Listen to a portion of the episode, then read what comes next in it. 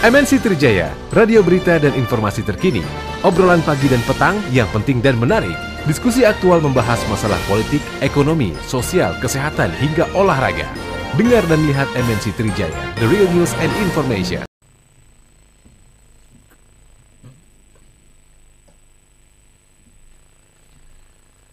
Selamat pagi pendengar Trijaya di mana pun Anda berada. Apa kabar? Yang ada di Jakarta, Bogor, Tangerang, Bekasi, Depok, kemudian di Sumedang, Bandung, Semarang, Yogyakarta, Surabaya, Medan, Palembang, Kendari, Banjarmasin, Muaro Jambi, Banda Aceh, Makassar, Cirebon, Mandailing Natal, Manado, Balikpapan, dan Pasar, Padang, Mana, pesisir selatan, dan di kota-kota lain dalam jaringan MNC Trijaya Network di seluruh Indonesia.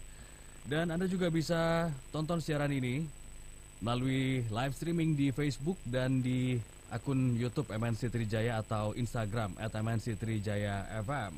Karena perbincangan ini disiarkan juga melalui Zoom ya. Nah, ini saatnya perbincangan dalam rangka hari ulang tahun ke-31 MNC Trijaya dan kami hadirkan 31 tokoh muda seraya menyeraya. Tolong menolong untuk mengerjakan sesuatu dan juga bergotong royong. Nah, dalam edisi spesial di hari Rabu tanggal 15 September ini kita sudah tersambung bersama dengan co-founder Brodo yaitu Putra Dwi Karunia. Tentunya sudah banyak yang pakai produk Brodo ya. Saya juga pakai soalnya. Oke, kita langsung sapa uh, Mas Putra Dwi Karunia. Mas Putra, selamat pagi. Halo, selamat pagi. Ya. Wah, selamat ulang tahun ya, Trijaya. Terima kasih banyak. Nah, terima kasih ya eh, Mas Putra juga bersedia untuk menjadi salah satu tokoh muda yang menginspirasi. Alhamdulillah. Thank you, thank you, thank you banget. ya, tentunya Brodo ini kan salah satu uh, brand lokal ya, produk Indonesia asli yes. yang bergerak di bidang fashion dan berangkat dari sebuah UKM awalnya, tapi bisa berkembang, Betul. bisa menjadi besar. Nah, ini harapannya memang bisa memotivasi dan juga menginspirasi masyarakat Indonesia yang lainnya atau pegiat usaha kecil untuk bisa berkembang dan memberikan dampak besar bagi masyarakat. Artinya kalau usaha kita sudah sukses tentu kita juga bisa membantu yang lain. Paling tidak kita bisa membuka atau memberikan lapangan pekerjaan ya, Betul. Mas Putra. Betul. Oke. Mas Putra boleh cerita dulu dong bagaimana sih awal mula terbentuknya Brodo? Yes, uh, oke, okay. uh, thank you banget nih udah diundang ke acara ulang tahunnya Trijaya. Thank you banget. Uh, mudah-mudahan ini uh, ini ya bermanfaat ya uh, apa yang saya sharing atau bagikan di yeah. pagi ini. Uh, Oke, okay, uh, kalau Brodo ya sejarahnya itu mungkin uh, kita belum sepanjang Trijaya, kita baru uh, berusia 10 sampai 11 tahun ya. Kita mulai waktu itu 2010 tuh Mas. Gitu. Yeah. Uh, nah, saya sel selalu percaya untuk ngebangun bisnis itu uh, dimulai dari kita harus menyelesaikan masalah yang ada di uh, sekitar atau di masalah pribadi kita ya. Nah hmm. saat itu uh, saya sama partner saya namanya Yuka gitu. Hmm. Uh, Yuka tuh tinggi orangnya gede, kakinya juga gede 46, bukan kaki wow. pada umumnya gitu ya. Yeah. Uh, nah si Yuka tuh uh, lagi kita lagi kuliah tuh, uh, kuliah di Bandung gitu ya. Saya teknik kelautan by the way Yuka teknik sipil terus kita bikin sepatu. Nggak nggak ada sambung menyambungnya sama sekali. Jadi nggak kepake tuh ilmu karena emang di... sudah sepatu atau gimana? Nah karena punya kebutuhan si Yuka ini kakinya 46 mas. Oh, saat iya. dia mau harus, sidang harus beli mau... dari luar ya? Iya. Kita mau harus beli merek mahal lah gitu. Ya, ya. anak-anak anak kampus tahu sendiri ya budgetnya ya. terbatas ya buat jadi ganteng gitu ya uh, mau mau beli yang murah desainnya kurang kurang suka lah gitu yeah. nah akhirnya atas kebutuhan itu ya oke okay deh kita bikin sepatu sesimpel itu mas hmm. anak kuliahan yeah. punya punya masalah oke okay, kita bikin sepatu karena si Yuka ini butuh uh, butuh sepatu itu simple oh, banget yeah. tapi alhamdulillah itu jadi ini ya bisa jadi profesi atau bisnis yang uh, luar biasa yeah. berkembang nah saya percaya bisnis itu sesimpel itu bisa kita tumbuhkan, bisa kita iya. bentuk ya. gitu. Ya. Jadi singkat cerita bisa dibilang ini sebetulnya berangkat dari sebuah kebutuh eh, kebutuhan dari Mas Yuka Betul. itu karena sepatunya gede gitu ya. Betul. Dari sepatu lokal yang ukurannya segitu susah. Terus kalaupun ada susah. mungkin kualitasnya kurang bagus untuk sepatu lokal gitu. Betul. Akhirnya harus yes. beli impor atau beli di luar gitu ya. Nah, barulah dari situ punya ide. Siapa yang pertama punya ide? Yuk kita bikin sepatu. Jadi saya sama Yuka tuh uh, emang sudah bisnis bareng sebelumnya. Tapi gagal mulu tuh. Gagal lah. Beberapa bisnis gagal. Boleh tahu Duh, nggak apa lagi aja nih? yang sempat dicoba? Satu MLM udah pasti ya mas. Oke. MLM. Yang kedua kita supply ini mas. Kita supply apa alat-alat kebutuhan untuk anak-anak kosan kayak odol, sabun, Oh. uh, gula, kecap gitu-gitu mas. Gitu. Mm-mm. Karena untungnya kecil banget, jadi capek lah. Udah nggak nggak, ini untungnya kurang cuan nih. Gitu. akhirnya akhirnya kita coba lagi, ya udah ketemu kebutuhan juga, jadilah Mm. sepatu gitu. Mm-mm. Tapi minat untuk berwirausaha kayak tadi macam-macam udah dicoba ya, Betul. MLM, terus makanan atau kebutuhan anak Ya. kosan bulanan lah. Itu Betul. karena memang kebutuhan untuk sehari-hari eh, ketika kuliah. Oke. Mungkin ya, Hmm. mungkin misalnya supply dari orang tua kurang gitu ya. Atau Ya, karena ya, memang senang usaha gitu, senang eh, berwirausaha, senang bisnis, senang dagang. Alhamdulillah supply dari orang tua cukup ya. Uh, Alhamdulillah cukup. Tapi itu lebih ke uh, mengisi waktu saat kuliah gitu mas. Kan saya kuliah di Bandung ngekos sama Yuka ya. Waktu lowong tuh banyak banget mas. Gitu. Paling kita Mm. kuliah dari pagi sampai siang gitu ya. Sisanya tuh Ya. lowong. Dibanding main atau Ya. hangout ngabisin duit, mending kita cari duit. Le- Lebih ke sana sih ya. Ngisi waktu yang bermanfaat uh, Produktif saat ya. kuliah. Produktif gitu Mm-mm. cari yang inilah ya siapa tahu dapat duit alhamdulillah kalau nggak dapat duit ya dapat ilmu ya dapat experience gitu Ya. Nah, terus eh, ketika mulai memproduksi sepatu, ini buka jalannya gimana? Eh, memang sih yang namanya Bandung itu kan banyak pengrajin-pengrajin sepatu ya. Tapi Yes. kalau untuk yes Mas Putra bersama Mas Yuka di Brodo ini gimana caranya ketemu sama pengrajin sepatu yang mungkin kos produksinya pasti nyari yang murah pada saat itu kan? Hmm, hmm, hmm. Gimana itu jalannya? Betul.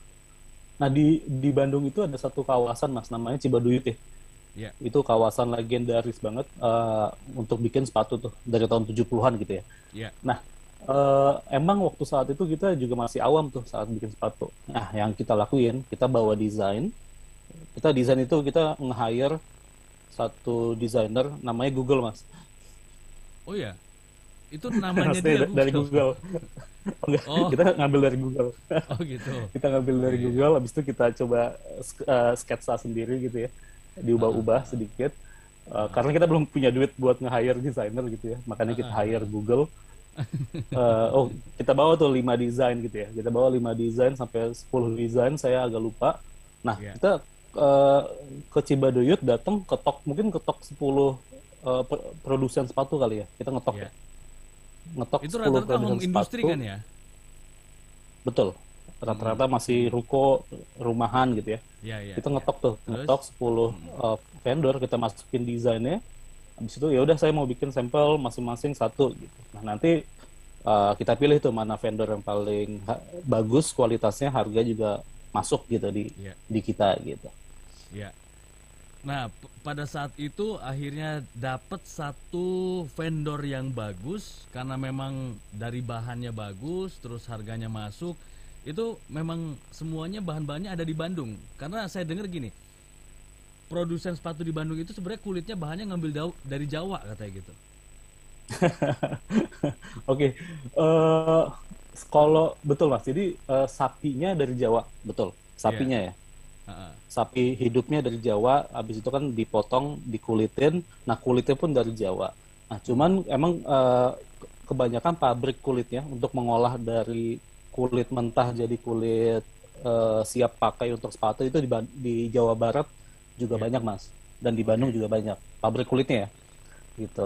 Dan Iya. toko-toko pen- yang ngejual kulit eh, siap untuk jadi sepatu tuh banyak juga di di Cibaduyut gitu. Oh iya. Tapi sapi mentahnya itu da- emang dari Jawa. Ya, oke. Betul. Apa tantangannya pada saat itu? Pada saat awal membangun Brodo? tantangannya mungkin eh, saat awal itu pertama udah pasti modal ya Iya. udah pasti modal Eh, karena yang kita butuhin adalah produksi sepatu gitu ya modal untuk produksi sepatu. Itu tantangan nomor satu.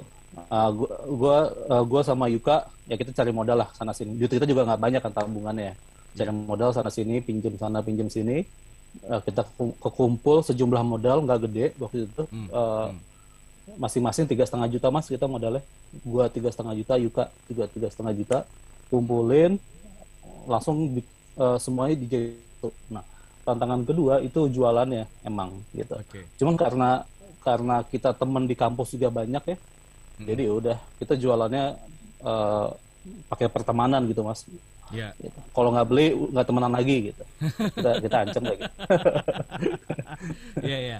Jadi paling tidak di lingkungan kampus dulu ya sama teman-teman sendiri dulu eh, ditawarkan produknya itu ya. Jadi modalnya itu nggak sampai 10 juta ternyata awalnya itu. Nggak sampai 10 juta saat itu betul Oke. Jadi menggunakan platform juga di Twitter. Nah, seiring berjalannya waktu gimana tuh prosesnya bisa sampai berkembang, Mas Putra? Oke, zaman dulu tuh nggak punya kita nggak nggak punya yang namanya Instagram ya belum masuk ke Indonesia kali Belum ya ada, Instagramnya 2010 tuh Ya. Eh, Facebook juga masih eh, masih awal banget Mm-mm. apalagi TikTok segala macam nah zaman dulu tuh beneran ini mas kayak eh, apa ya brutal aja gitu mas. Kayak cowboy aja gitu mas. Tembak sana tembak sini. Kita eh, awal-awal tuh ikut bazar titip ke distro-distro Eh, distro waktu itu kita sampai Medan Jogja gitu ya Makassar. Ya. kita titip ke sana. Nah tapi titik turning point ya titik baliknya kita mulai tumbuh itu saat kita kenal yang namanya internet emang. Kita jualan lewat Oke. internet gitu. Ya. saat itu internet tuh terbatas juga cuman BlackBerry Messenger mas kalau ingat BBM. BBM itu luar biasa impact ke kita tinggi banget kita dengan BBM saat itu sampai tumbuh tiga kali lipat dalam satu tahun kalau nggak salah ya Mm-mm. seingat saya Mm-mm. Mm-mm. karena BBM gitu Eh, abis itu kita juga pakai email marketing gitu sama ada Facebook page gitu mas zaman dulu masih sederhana banget lah Iya. gitu nah itu awal mula kita tumbuh saat kita kenal uh, internet 2012an Iya. gitu ya 2012 2011 nah habis itu udah kita fokus di internet uh, base uh, fashion gitu ya kita bikin website kita uh, digital marketing lewat internet apa segala macam Nah, saat kita kenal internet tuh mas kita bisa tumbuh. Ya. Nah, dari situ permintaan semakin banyak. dari situ permintaan semakin banyak karena internet kan bisa ngejangkau satu Indonesia ya. Ya. gitu dan logistik buat ngirim ke satu Indonesia juga banyak tuh pilihannya. Jadi eh, ya waktu itu kita punya website 2013 tuh mas. Dan eh, saat itu kompetitor kita belum ada yang pakai website sama sekali gitu. nah Brodo tuh di, di, dibilang wah lu nekat banget bikin website kayak nggak akan ada yang beli tuh gitu. Ya. ya kita putar otak lah gimana cara ini orang pengen belanja di website. Eh, ya sampai sekarang alhamdulillah eh, ya kita mungkin yang mungkin yang pertama kali ya untuk fashion e-commerce Ya. eh, yang punya website Ya. Oke, tapi sebetulnya kenapa sih ngambil nama Brodo? Eh, brodo itu bahasa Itali bahasa Itali Eh, Yang emang artinya? Itali ini kan artinya kaldu ayam Kaldu ayam. Apa kaldu filosofi? ayam S- Sampai kaitannya apa dengan eh, sepatu atau produk fashion kaldu ayam? Eh, ya kalau bahasa Italinya sendiri kan eh, Itali kan salah satu produsen sepatu terbaik di dunia ya Iya, benar. jadi waktu itu kita Pusat mode eh, lah ya. betul pakai nama Itali itu Mm-mm. Nah, eh, nama Brodo itu awalnya sangat eh, enak banget didengarnya gitu, Mas. Iya. Karena gua sama Yuka eh, kita bro banget. Habis itu market kita juga cowok ya. Jadi Brodo Iya. itu udah eh, sebuah Oh. Harmonis, nama yang sangat harmonis lah Iya, untuk iya. kita gitu. Dan mudah diingat Tapi emang ya. mudah diingat sekali. Mm-mm. Tapi emang eh, yang jadi masalah waktu itu, wah ini artinya kaldu ayam nih, agak nggak nyambung gitu. Cuman ya, tapi ya justifikasi kan justifikasi atau story bisa kita bentuk Iya. ya. Ya karena kaldu ayam tuh penyedap dari sebuah makanan ya, sop gitu ya atau bakso gitu ya. Sama kayak brodo, penyedap Iya. dari sebuah laki-laki gitu, Iya. saat tampil gitu. Oh iya ya. Obat ganteng jadinya ya. Obat obat ganteng. Obat diterima sama Tapi- mertua, Mas. tapi memang tapi memang kalau orang nggak tahu saya juga dulu awal-awal mendengar brodo tadinya saya pikir produk luar negeri gitu oh ternyata ini produk eh, lokal gitu brand lokal orang eh, Bandung yang bikin ternyata oke oke terus eh, setelah permintaan meningkat pasar meluas ada kendala nggak? Artinya kan produksi juga harus ditingkatkan. Mungkin ada kendala dari bahan baku atau pengerjaan, proses, uh, waktu pengerjaan dan lain sebagainya. Kalau kalau kalau kendala uh, karena masih home industry itu terjadi tuh di produksi saat yeah. permintaan banyak tapi produksi nggak nggak catch up gitu ya nggak bisa yeah. mensupply sesuai kebutuhan uh, itu sempat terjadi tuh di di awal-awal kita berbisnis ya saya lupa tahun mm -hmm. berapa uh, al alhasil ya tadi customer mungkin ngomel-ngomel tuh wah barang habis nih ngomel-ngomel banget cuman buat kita itu uh, problem yang happy yeah. ya jadi happy problem yeah. tuh gitu yeah bukan problem yang kita nggak bisa jualan gitu. Kita problemnya karena demand lebih tinggi dibanding supply. Ya buat kita happy happy aja gitu. Uh, ya. Tapi itu kok, uh, tapi itu uh, simple kok. Solusinya simple banget. Tinggal kita cari ya. vendor ya. lain atau atau hmm. gimana. Sesimpel itu. Tapi yang penting demandnya uh, sudah kuat dulu gitu. Ya, ya. Oke. Satu hal yang penting dalam berbisnis adalah, adalah trust ya. Uh, ya. Keyakinan orang terhadap kita, kepercayaan orang terhadap kita. Nah, bagaimana caranya?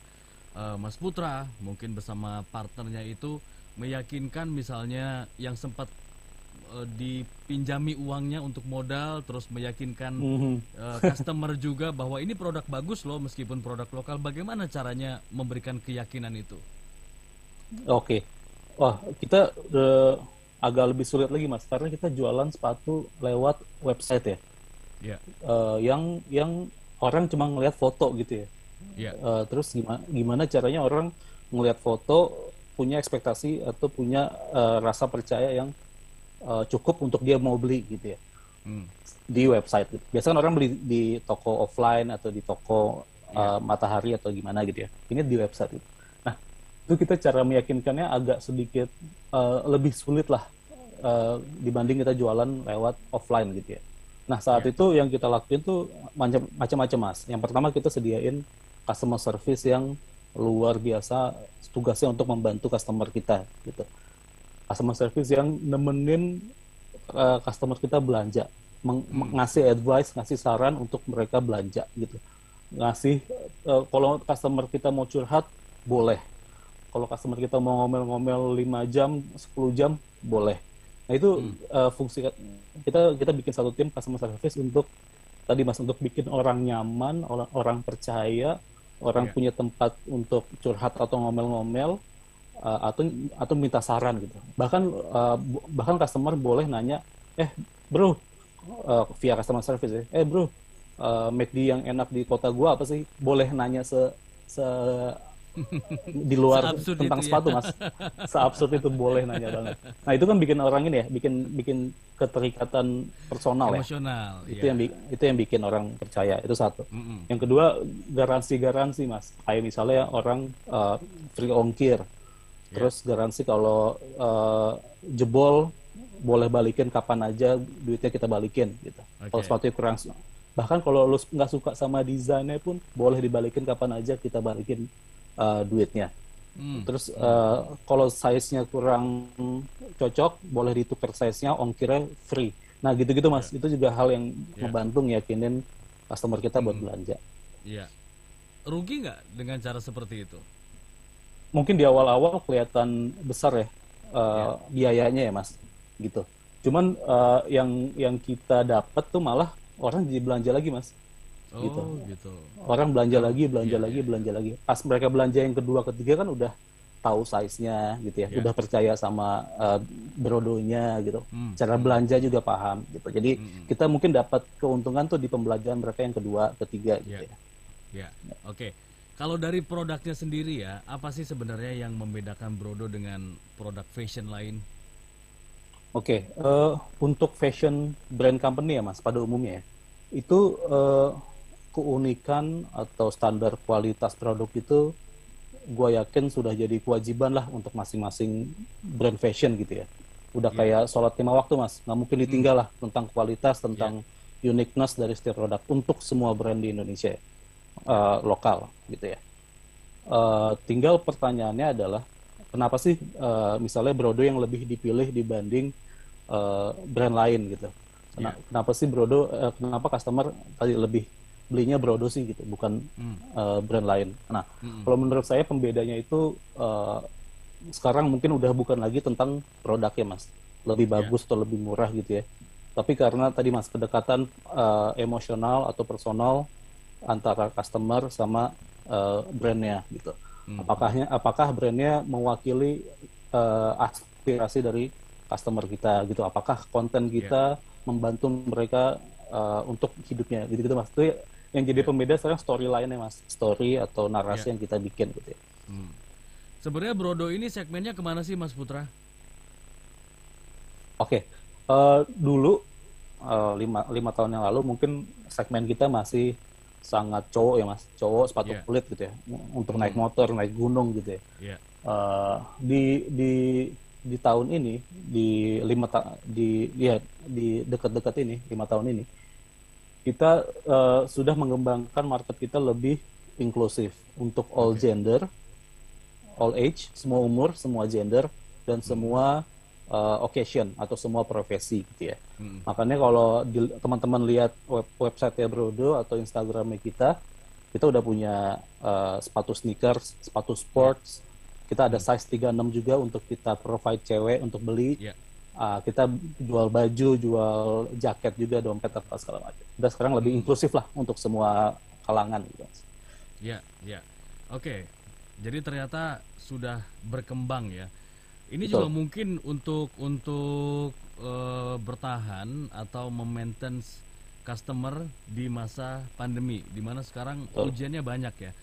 Ujian Yes. sesama brand lokal atau bersaing dengan brand eh, dari luar, brand-brand impor ditambah lagi ujian pandemi di mana daya beli masyarakat ini sekarang Hmm, eh, tengah menurun ya Mas Putra ya. betul. Ya, Betul. nah bagaimana cara menyiasatinya kalau dari Brodo? Oke, eh, emang tantangan saat pandemi itu ini ya, Mas, tingkat belanja masyarakat secara umum menurun banget ya. Ya, Eh, apalagi untuk produk fashion tuh mungkin produk yang eh, di prioritas mereka tuh bukan yang nomor satu ya. Pasti mereka makanan dulu, obat segala macam gitu ya. Fashion tuh udah pasti yang jadi nomor sekian gitu saat pandemik ya. Eh, emang awal-awal pandemi di 2020 kita juga sangat berdampak tuh terhadap penjualan gitu mas.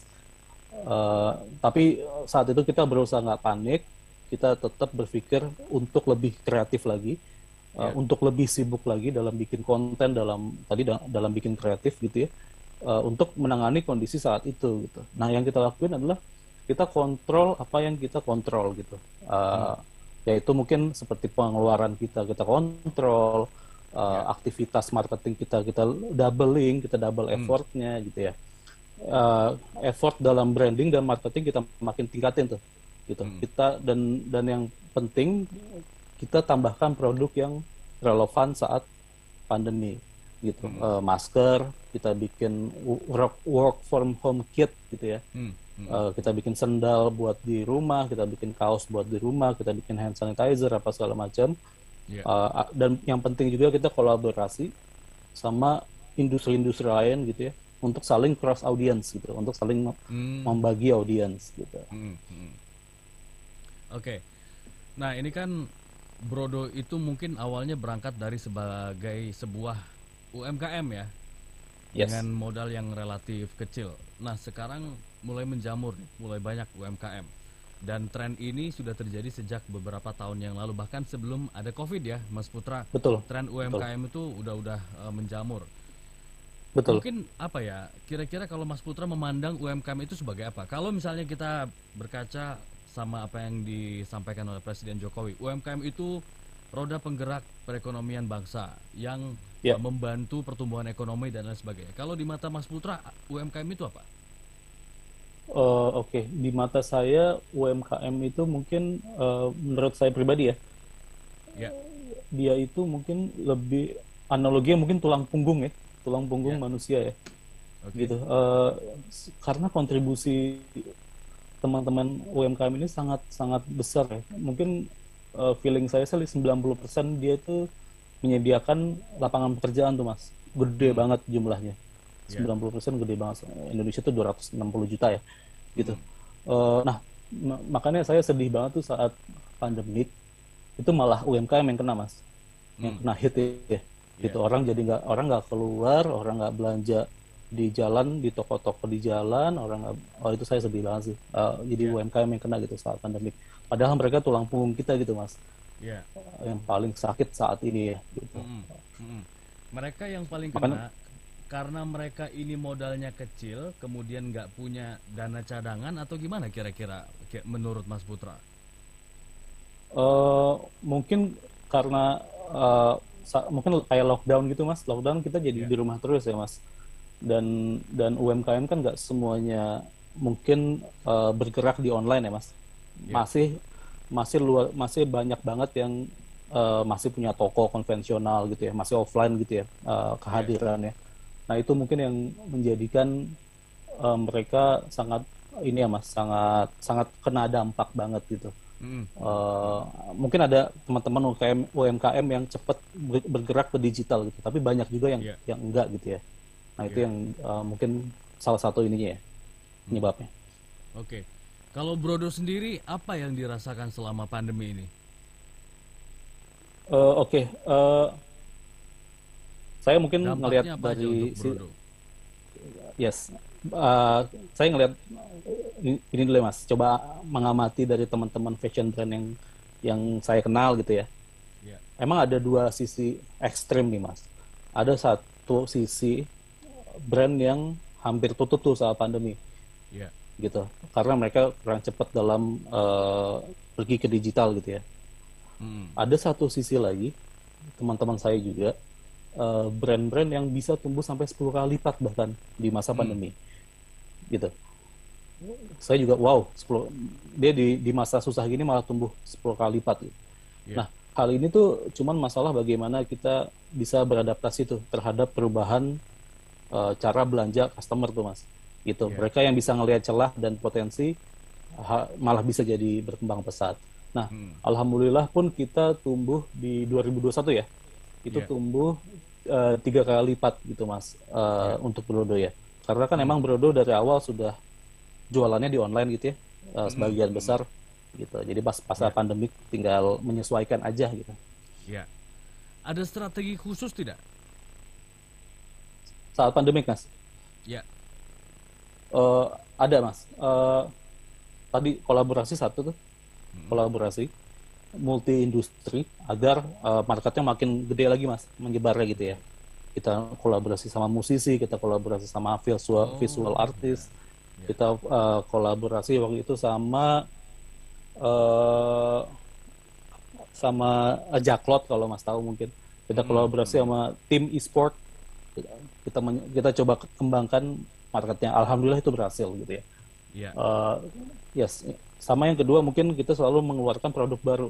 Itu juga itu juga memicu masyarakat untuk belanja lah, untuk Ya.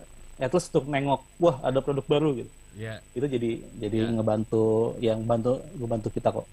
Ya, ya, itu penting memang ya eh, di dunia bisnis tuh ada inovasi, ada penyegaran, ada something Betul. new. Eh, ini memang Betul. penting.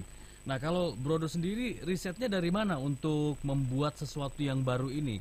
Melihat Ya. apa kebutuhan masyarakat atau melihat apa yang lagi hits, lagi trending atau eh, berkacanya lebih ke Eropa mungkin atau ke luar negeri Hmm. eh, di sana yang lagi bagus apa nih gitu baru diimplementasikan atau diproduksi di Brodo.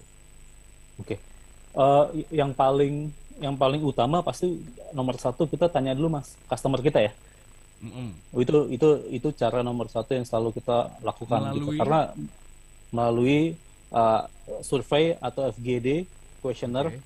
Oh, atau polling Instagram bisa Ya. simple polling Instagram email atau segala macam. Itu Oke. itu nomor satu yang selalu kita kita lakuin saat Ya. mau launching produk baru gitu ya.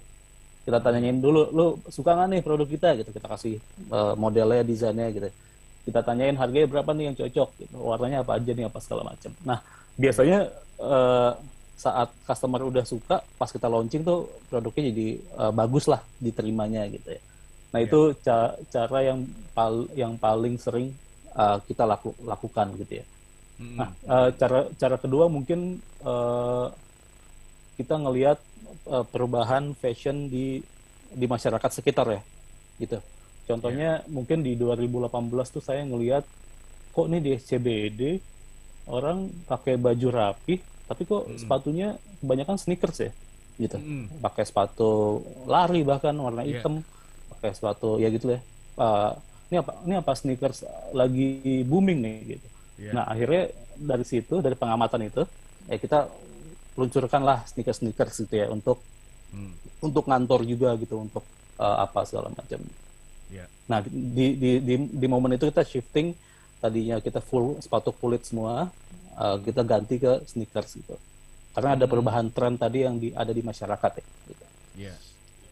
Oke, ini ada tanggapan dari Pak Safwan. Katanya ini pelajaran marketing yang menarik dan menginspirasi. Hmm. Jadi bisa diimplementasikan ya, termasuk marketing online Yes. juga. Oke. Terima kasih Pak Safwan. Eh, tapi mungkin eh, Mas Putra ingin menanggap- menanggapi karena sekarang ada perubahan era gitu kan ya. Kalau Betul. dulu pertama kali berdirinya Brodo mungkin platform e-commerce atau online itu kan belum terlalu booming ya. Jadi Betul. artinya pada saat itu penjualannya masih konvensional. Nah, bagaimana melakukan penyesuaian terhadap perubahan era ini? Betul.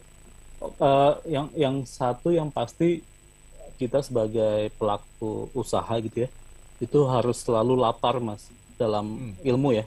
Ya. Harus selalu belajar, baca buku, nonton YouTube apa segala macam itu setiap hari harus kita lakukan gitu ya. Banget untuk mendapat wawasan baru atau mendapat strategi strategi baru atau uh, macam-macam lah gitu.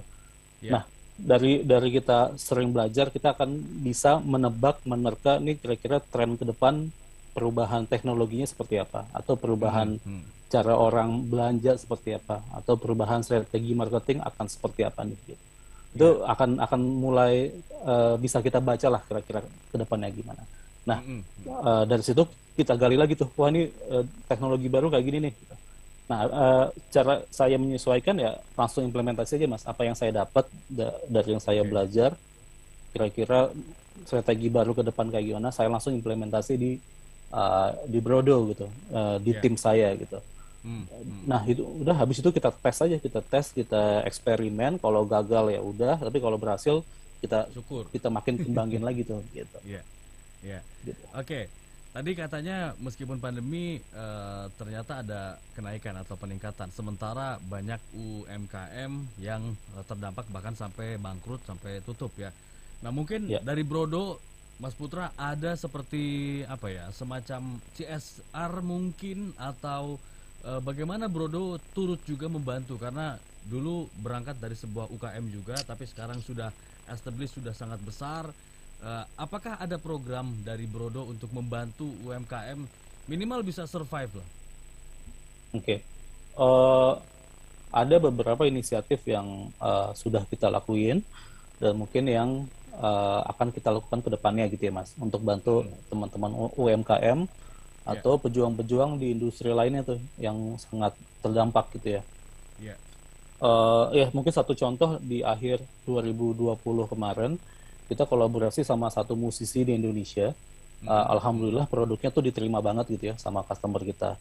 Nah, Ya. eh, sebagian besar keuntungan dari penjualan sepatu itu itu kita su- sumbangkan tuh ke pejuang-pejuang industri musik ya.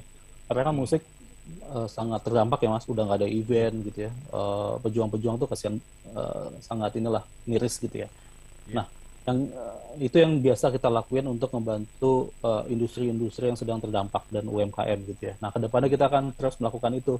Contohnya eh, di bulan Oktober atau November kita akan kolaborasi sama ibu, sama ibu lagi, sama Dian Sastro.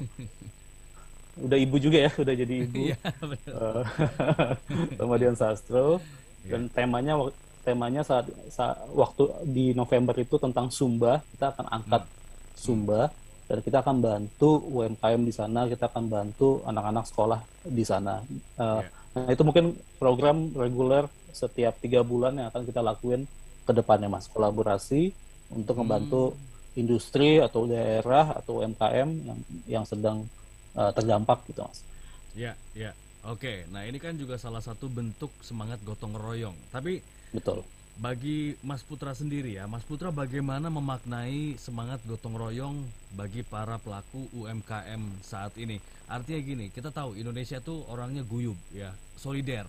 Terus Hmm. semangat gotong royongnya tinggi, saling membantu, tenggang rasa segala macam. Nah, tapi kalau untuk di uh, dari sisi kehidupan UMKM atau dari sisi kehidupan usaha kecil ini bagaimana Mas Putra memaknainya? Ya, uh, memang ini, ini gotong royong itu nilai yang secara turun temurun ya Mas dari nenek moyang yeah. kita tuh. Yeah. Ya. Uh, yang menjadikan Indonesia ini ya Indonesia gitu, yang Indonesia yang gede gitu ya. Yeah. Uh, ya kita eh, di mana semangatnya untuk saling mendukung satu sama lain tuh gitu. Mm -hmm. uh, nah di di di industri kreatif gitu ya makna mungkin makna gotong royong itu uh, adalah kolaborasi gitu mas ya itu mungkin yeah. kalau kita aplikasikan ke industri kreatif uh, bentuknya jadi kolaborasi gitu ya mm -hmm. tadi uh, karena kolaborasi Brodo pun jadi bertahan nih mas dan mm. alhamdulillah tumbuh di masa pandemi karena karena yeah. bantuan dari teman-teman industri lain support dari industri lain tuh kita jadi saling bertahan gitu ya pegang-pegangan nih mas saling yeah. uh, ya pegangan tangan gitu ya yeah. untuk maju bareng dengan gotong royong itu jadi ya penting banget buat sama pelaku UMKM industri kreatif saling gotong royong gitu mas sesering hmm. mungkin sekecil mungkin nggak ada masalah tapi itu jadi ngebangkitin apa ya mas uh, jadi membang membangkitkan uh, masyarakat untuk untuk at least untuk belanja lah mas gitu soalnya yeah. got kolaborasi ini kan akan menimbulkan huru hara ya hipi yeah, hura yeah, akan yeah. mengasti gaung gitu mm -hmm. jadi masyarakat nengok dan hopefully mereka jadi uh, pengen belanja lagi gitu. ya ya oke ada banyak UMKM yang baru tumbuh tiba-tiba dilanda badai pandemi sehingga akhirnya terdampak kemudian bangkrut atau mungkin ketika pandemi justru baru dia bikin usaha gitu ya membuat UMKM. Yeah dan butuh proses. Waktunya mungkin relatif berbeda ya. Ada yang bisa cepat sukses ada yang uh, perlu waktu yang lebih lama. Kalau Brodo sendiri kira-kira mungkin uh, Mas Putra boleh inget-inget lagi ya. Kapan ya. Brodo ini mulai benar-benar stabil bonafid mulai dari pertama kali berdirinya sampai minjem modal segala macam itu? Oke. Okay. uh, eh, da, kita mulai tahun 2010 kira-kira udah uh, saya dan juga mulai nyaman gitu ya atau mulai stabil yeah. itu saat uh, orang tua nggak nanya-nanya lagi mas oh, gitu. kan yang khawatir tuh biasa orang tua ya kamu udah kuliah tinggi-tinggi bukannya kerja gitu ya malah jualan sepatu itu kan selalu gitu tuh dari awal kita tuh selalu gitu mm-hmm. oke okay, ya mah ya mah ya yain aja kan iya iya iya nah saat uh, ibu saya udah mulai nggak protes artinya itu udah yeah. mulai stabil tuh kita dalam hmm. berbisnis itu mungkin tahun 2014 kali ya mas Oke. Okay. 2014 2015 kita Berarti... udah mulai stabil tim udah mulai terbentuk uh, penjualan udah mulai tumbuh yeah. Ya. uh, apa namanya ya ekspan kita lagi melakukan ekspansi bahkan okay. nah itu di 2014 atau 15 4 sampai 5 yeah. tahun setelah baru mulai lah mas Iya, gitu. iya, nggak, iya. nggak, nggak instan soalnya. Gitu. Betul, nggak instan. Semua butuh proses. Nah, menarik Betul. tadi ngomong soal expand, terus uh, bagaimana mengembangkan pasar, karena akhirnya Brodo juga tumbuh berkembang. Salah satu faktornya adalah karena memanfaatkan jaringan internet. Betul. Nah, sekarang jaringan Brodo itu marketnya sudah sampai mana? Apakah sudah sampai luar negeri? Oh, luar negeri belum mas, karena belum, uh, ya? Ekspor ya itu belum itu kita okay. rencana tahun depan 2022 kita akan insya Allah doain mas kita akan buka 2 sampai tiga titik di Asia Tenggara atau Jepang yeah. insya Allah yeah. di yeah. itu baru masuk planning di uh, tahun depan okay. uh, nah uh, tapi di Indonesia pun itu market yang luar biasa besar ya mas mm. gitu saya juga pengen kita kuat dulu di Indonesia mm. uh, once kita udah jadi raja sendiri di Indonesia yeah. bersama teman-teman lokal brand lainnya. Yeah. Bukan lagi dijajah gitu ya. Yeah. baru baru kita kembangin sayap ke ke keluar gitu mas gitu dan yeah. di, di di tahun depan insya Allah jadi titik balik kita untuk uh, going going global gitu ya karena untuk going hmm. global banyak banget yang harus dipersiapkan ya banyak yeah. banget gitu yeah. uh, tapi di tahun depan insya Allah kita bisa lah ya yeah. ya yeah. kalau tapi kalau misalnya gini eh, Brodo ini kan ada di platform e-commerce misalnya, terus orang luar negeri beli belinya di platform itu, itu bisa nggak kira-kira kayak gitu ya? Oh, itu ada. Kalau itu mah ada. Ada ya? Orang Inggris, orang Amerika, Singapura, Jepang yang beli satu-satuan mah ada, Mas. Ya, Ada aja yang beli Oke. gitu. Dan mereka Oke. bayar ongkir tuh mungkin seharga sepatunya, Mas. Harga sepatu Iya. 500, ongkir 500. Ada aja. Iya. Mungkin setiap Iya. bulan tuh ada aja. Heeh. Ada banget. Oke. Tadi Mas Putra bilang market Indonesia ini aja itu gede banget gitu. Eh, sebelum Betul. kita bicara market luar negeri ya. Nah ini mungkin supaya bisa menjadi gambaran bagi para pelaku UMKM untuk saat ini atau calon pelaku atau pegiat UMKM bisa digambarkan besarnya itu seperti apa, sebesar apa, kemudian eh, potensi keuntungan dan menghasilkannya itu seperti apa? Oke, eh, saya punya data 2018 ya, Mas. Hmm. Waktu itu data tentang industri sepatu ya, Mas. Eh, Ya. Rata-rata orang Indonesia itu membeli sepatu setahun ya, Hmm. itu dua setengah kali. Oke. Setiap orang Indonesia eh, akan membeli sepatu dua setengah kali dalam setahun. Ya. Nah, kita punya 250 juta penduduk, Mas. Oke. Kalau dua setengah kali, artinya eh, berapa tuh? 600 jutaan. Hmm. 600 juta sepatu yang dibeli oleh penduduk Indonesia sel- selama setahun di Indonesia, Ya. gitu ya. Itu 600 juta tuh banyak banget, Mas. Ya. 600 juta tuh luar biasa banyak gitu. Emang kelihatannya kecil ya, satu orang cuma beli dua kali gitu ya, Iya. dalam setahun gitu ya. Tapi karena penduduk kita gede banget, Ya. jadi setahun tuh jadi 600 juta tuh sepatu yang beredar atau yang dikonsumsi oleh uh, masyarakat kita. Hmm. Itu satu, itu itu segede segede itu market sepatu. Ya. Yang kedua, ma- sepatu pun marginnya tinggi mas. Hmm. Marginnya boleh tinggi lah, boleh kita setting tinggi. Karena emang pengerjaan sepatu tuh susah ya, lebih sulit ya. Ya. Dan apa namanya, uh, sourcingnya juga nggak nggak mudah. Jadi biasa Ya. orang ngasih margin tinggi untuk Hmm. uh, di sepatu gitu mas. Ya. Uh, j- jadi lu- luas banget mas untuk untuk sepatu ya, luas banget. Dan Mm-mm. bel- nggak ada satu brand yang mendominasi industri Hmm. sepatu ini gitu Ya, ya, ya. Nggak- Jadi, nggak kayak mungkin mobil Toyota yang ya pangsa, pasarnya gede banget tuh nggak ada yang seperti itu Ya, ya. Jadi tidak ada yang mendominasi atau bahkan mungkin dalam tanda kutip memon- memonopoli. Jadi persaingannya terbuka ya dan dan Betul. siapa pun uh, UMKM-nya, produknya apa pun punya potensi untuk berkembang ya. betul Ya, oke. Nah, Betul banget. bo- boleh dong Mas Putra kasih tipsnya supaya UMKM ini benar-benar memaksimalkan semua sarana dan prasarana yang ada terutama uh, platform digital. Bagaimana Oke. caranya? Eh, ya eh, yang pertama karena pandemik ini artinya akselerasi orang dalam menggunakan platform digital tuh makin cepat ya mas Iya. belanja belanja udah pakai digital Eh, belan- bahkan belanja sayur juga udah, u- udah ada yang platform digital ya kebutuhan sehari-hari makanan apa segala macam fashion itu udah pakai eh, platform digital. Nah Ya. eh, sa- saran saya tadi sebelum masuk ke digital pelajarin dulu semuanya. Banyak belajar lah. Banyak ngegali ilmu di Ya. tentang digital. Uh, channelnya seperti apa, funnel marketingnya gimana, cara kita promosinya seperti apa, uh, produknya pun harus fit dulu ya mas. Jangan lupa Ya. produknya harus cocok dulu nih, jangan ngasal juga produknya gitu. Ya. Cari produk yang benar-benar masyarakat butuhin atau yang menyelesai- menyelesaikan problem di masyarakat. Itu Hmm. dulu. Baru uh, baru kita kita distribusi produknya mel- melalui digital akan lebih cepat saat ini ya, saat pandemik ini Hmm. gitu.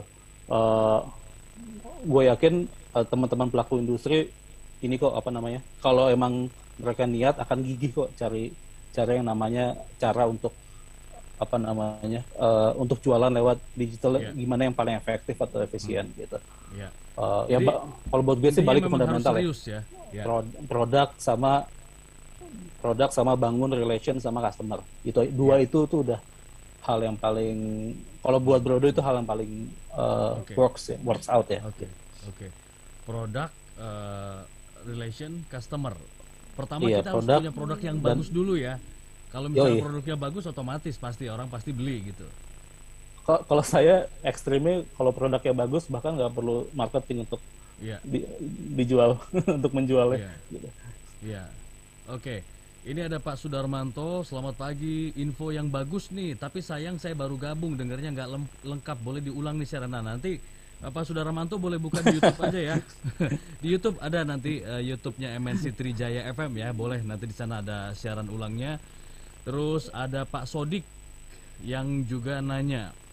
eh saya buka, saya lagi buka webnya Brodo nih. Kebetulan saya juga lagi mau cari sandal yang biasa dipakai Alhamdulillah. Ah, ah, itu apakah ada yang bahannya karet kayak sendal slop gitu, Mas Putra? Oh, eh, sendal ada ada ada banget namanya Iya. Bro Slide. Mm. Oh ya dikirimin juga. Oh iya bener, Broslight kata ini lagi di Yes. udah jadi udah kayaknya udah masuk keranjang nih, warna hitam. dikirimin soalnya fotonya. Ya. Oke. Mas Putra, bagaimana caranya supaya orang yang eh, sekarang ini terkena pandemi, terus Ya. eh, kerjaan gajinya mungkin dipotong atau mungkin di PHK, tapi tidak punya pemasukan, tapi operasional berjalan, dapur harus tetap ngebul. Gimana caranya orang, eh, gimana caranya Mas Putra membangunkan eh, niat seseorang untuk bisa membangun usaha atau berbisnis, berdagang atau membuat produk minimal menjadi pelaku Hmm. atau pegiat UMKM. Ya. Karena banyak orang bilang yang susah itu actionnya. Eh, Betul betul. Re- rencananya banyak gitu, pengennya banyak, Betul. tapi actionnya Betul. susah. Nah, gimana Mas Putra untuk memberikan inspirasi dan membangunkan orang-orang ini? membangunkan orang-orang ini. ya. Waduh. Ya, Kadang mas motivasi itu emang datang dari diri sendiri ya. Iya. Gitu. Eh, ada orang yang udah da- pada dasarnya atau by nature tuh udah self motivatednya tinggi banget gitu ya. Ada juga yang eh, ada yang ada yang tidak juga gitu. Eh, emang kalau kalau buat saya kalau kalau lebih natural, lebih alami itu jauh lebih baik ya. Misalnya eh, kal- misalnya orang mungkin akan jadi termotivasi saat dia baru kena masalah. Oh itu dia dia saat kena masalah dia akan setelah kena masalah dia akan lari Iya. kencang tuh mas, karena dia Iya. udah dapat uh, apa namanya pecutan yang alami gitu ya, gitu bukan bukan da- datang dari orang motivasi apa segala macam. Uh, Saya selalu percaya yang didesain uh, secara alami itu kan jauh lebih lebih sustain lah ke depannya gitu ya. Biasanya orang kalau nggak harus ketemu masalah dulu atau emang pada dasarnya dirinya emang sudah self motivatingnya tinggi gitu ya. Iya. Dua itu aja mas gitu. Oke. Nah kalau kalau mau cara yang paling susah ya lu cari masalah, habis itu kena masalah, habis itu lu tinggal terbang aja tuh, tinggal tinggal lari kenceng gitu. Iya. Nah saya lebih suka yang the hard way ya. Saya lebih suka yang cara yang paling susah. Uh, Ketemu masalah dulu, baru gua semangat lagi gitu mas, gitu. Iya, iya. Uh, Oke. itu lebih, itu Terus- mungkin bukan motivasi ya, cuman itu uh, ya itu yang saya Terus- pikirin lah. Ini kan juga penting ya, memupuk jiwa wirausaha. Karena Ya. untuk menjalankan sebuah usaha, bisnis atau dagangan itu perlu komitmen, perlu totalitas. Bagi sebagian orang kita dagang sampingan aja deh sambil kerja. Nah, mungkin eh, bisa seperti itu. Tapi alangkah baiknya Ya. apabila namanya kita berbisnis, berwirausaha, membangun UMKM itu kan kita lakukan secara serius. Nah, bagaimana caranya memupuk keseriusan itu?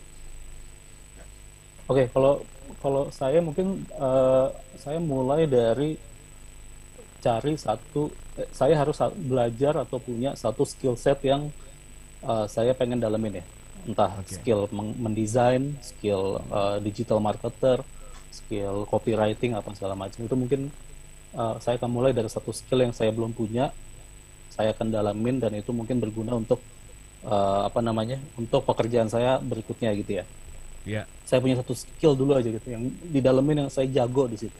Mm-mm. Nah, uh, abis itu kita kembangin tuh dari skill yang ada. Uh, kita bisa jadi freelance, kita bisa jadi uh, eh, bi- bangun bisnis dengan skill itu, kita bisa bikin Iya. produk digital apa segala ma- apa, apa segala macam gitu. Mm-mm. Uh, jadi selama pandemik ini kita pasti punya banyak banyak waktu kosong ya gunain itu untuk Iya. cari skill yang uh, bisa berguna buat masa depan kalian ya karena itu bisa buat bikin Iya. bisnis freelance atau kerja gitu ya macam-macam tuh uh, Iya. skill ya tapi perbanyak banget skill yang uh, di masa ini ya perbanyak banget skill Iya. skill seperti itu Hmm, Oke, ada Pak Kusmana. Apakah sepatu brodo ada juga yang untuk sport seperti bulu tangkis, voli atau tenis? Oke, di oke Eh, bulan November Desember kita akan keluarin sepatu badminton, sepatu futsal, sama sepatu tenis. Cocok banget tuh tadi yang yang disebutkan. Di Iya, stay iya. tune aja, Mas. November Desember kita akan keluarkan. November Desember ya. Tapi kalau saya sih naksir yang ini nih yang eh, VTG V.2 Wow. LO. itu itu itu itu best selling, Mas. Oh, itu bestseller ya. Oke, ini ada Pak Sudarmanto. Eh, saya punya beberapa tempat usaha tapi belum ada kegiatannya. Bisa bermitra nggak dengan Brodo? Eh, di email, aduh, email ke mana ya? Saya juga Hmm. bingung. Email boleh aja Mas diajukan ini ya, ide-idenya atau penawarannya. Atau Tapi email kontak ke- kontak kontak ke website itu misalnya ada kontak us gitu? Oh ada ada, Hmm, ada ada ada, ya? ada. Bisa. Ada banget. Boleh boleh. Oke. Jadi Pak Sudarmanto Kalau boleh kunjungi aja situsnya ya di bro.do ya. Oke. Eh, Mas Putra nggak terasa nih ternyata setelah banyak inspirasi yang di share sama Mas Putra udah hampir satu jam kita ngobrol mungkin Alhamdulillah. ada mungkin ada pesan atau harapan gitu ya untuk para pelaku UMKM di Indonesia supaya eh, tumbuh berkembang kemudian yang lagi goyang supaya bisa survive atau mungkin yang belum mau baru mau cepet-cepet eh, disegerakan untuk segera jalan UMKM-nya silakan Mas Putra. Oke, eh, ya mungkin yang pertama untuk teman-teman yang lagi berjuang ya dalam bisnisnya, eh, yang yang di semua industri ya. ya Eh, dari gua sih eh, bertahanlah di masa di masa pandemi ini. Coba bertahan sekuat mungkin, sekreatif mungkin. Kita cari cara agar tetap bertahan. Emang berat banget pasti gitu. Tapi kalau kita bisa bareng-bareng survive di masa ini, insya Allah tuh krisis-krisis berikut ke depannya kita bisa lewatin gitu ya. Hmm. Karena eh, pandemik ini tuh ngasih kita pelajaran yang luar biasa besar ya sebagai pelaku industri atau pelaku usaha gitu ya. Udah mentalnya mental survivor, mentalnya mental eh, mental baja lah yang kita lagi lagi pupuk di masa pandemik ini. Jadi bertahan sekuat mungkin kalian bisa. Gua gue yakin ekonomi akan tumbuh dalam waktu dekat ya. Gue yakin. Gitu. amin Uh, amin. Y- Yang kedua, uh, tadi kita balik ke fundamental bisnis kita. Kita perkuat gitu ya. Mumpung ada waktu, mumpung uh, kita bisa ngelakuin segala ma- macam hal ya. Kita tadi kita fokus untuk pertajam produk-produk kita tuh gitu. Apakah fit to market atau enggak gitu. Apakah Ya. kurang bagus kualitasnya gimana apa segala macam. Dan tadi yang dan bangun relation yang lebih dalam ke customer kita. Lebih banyak lah ngobrol sama mereka Ya. dua arah gitu ya. Gitu. Ya.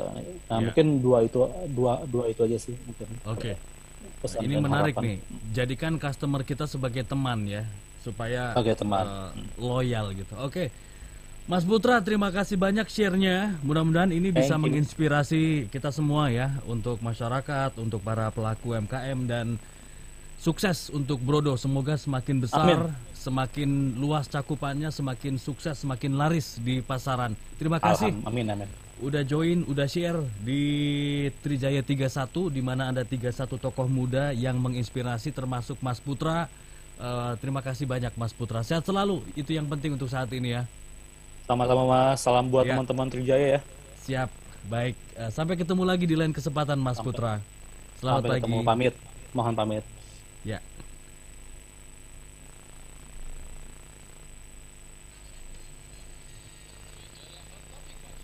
Iya, pendengar Trijaya itu dia tadi talk show 31 tokoh muda Trijaya yang MNC Trijaya, radio berita dan informasi terkini. Obrolan pagi dan petang yang penting dan menarik. Diskusi aktual membahas masalah politik, ekonomi, sosial, kesehatan, hingga olahraga. Dengar dan lihat MNC Trijaya, the real news and information.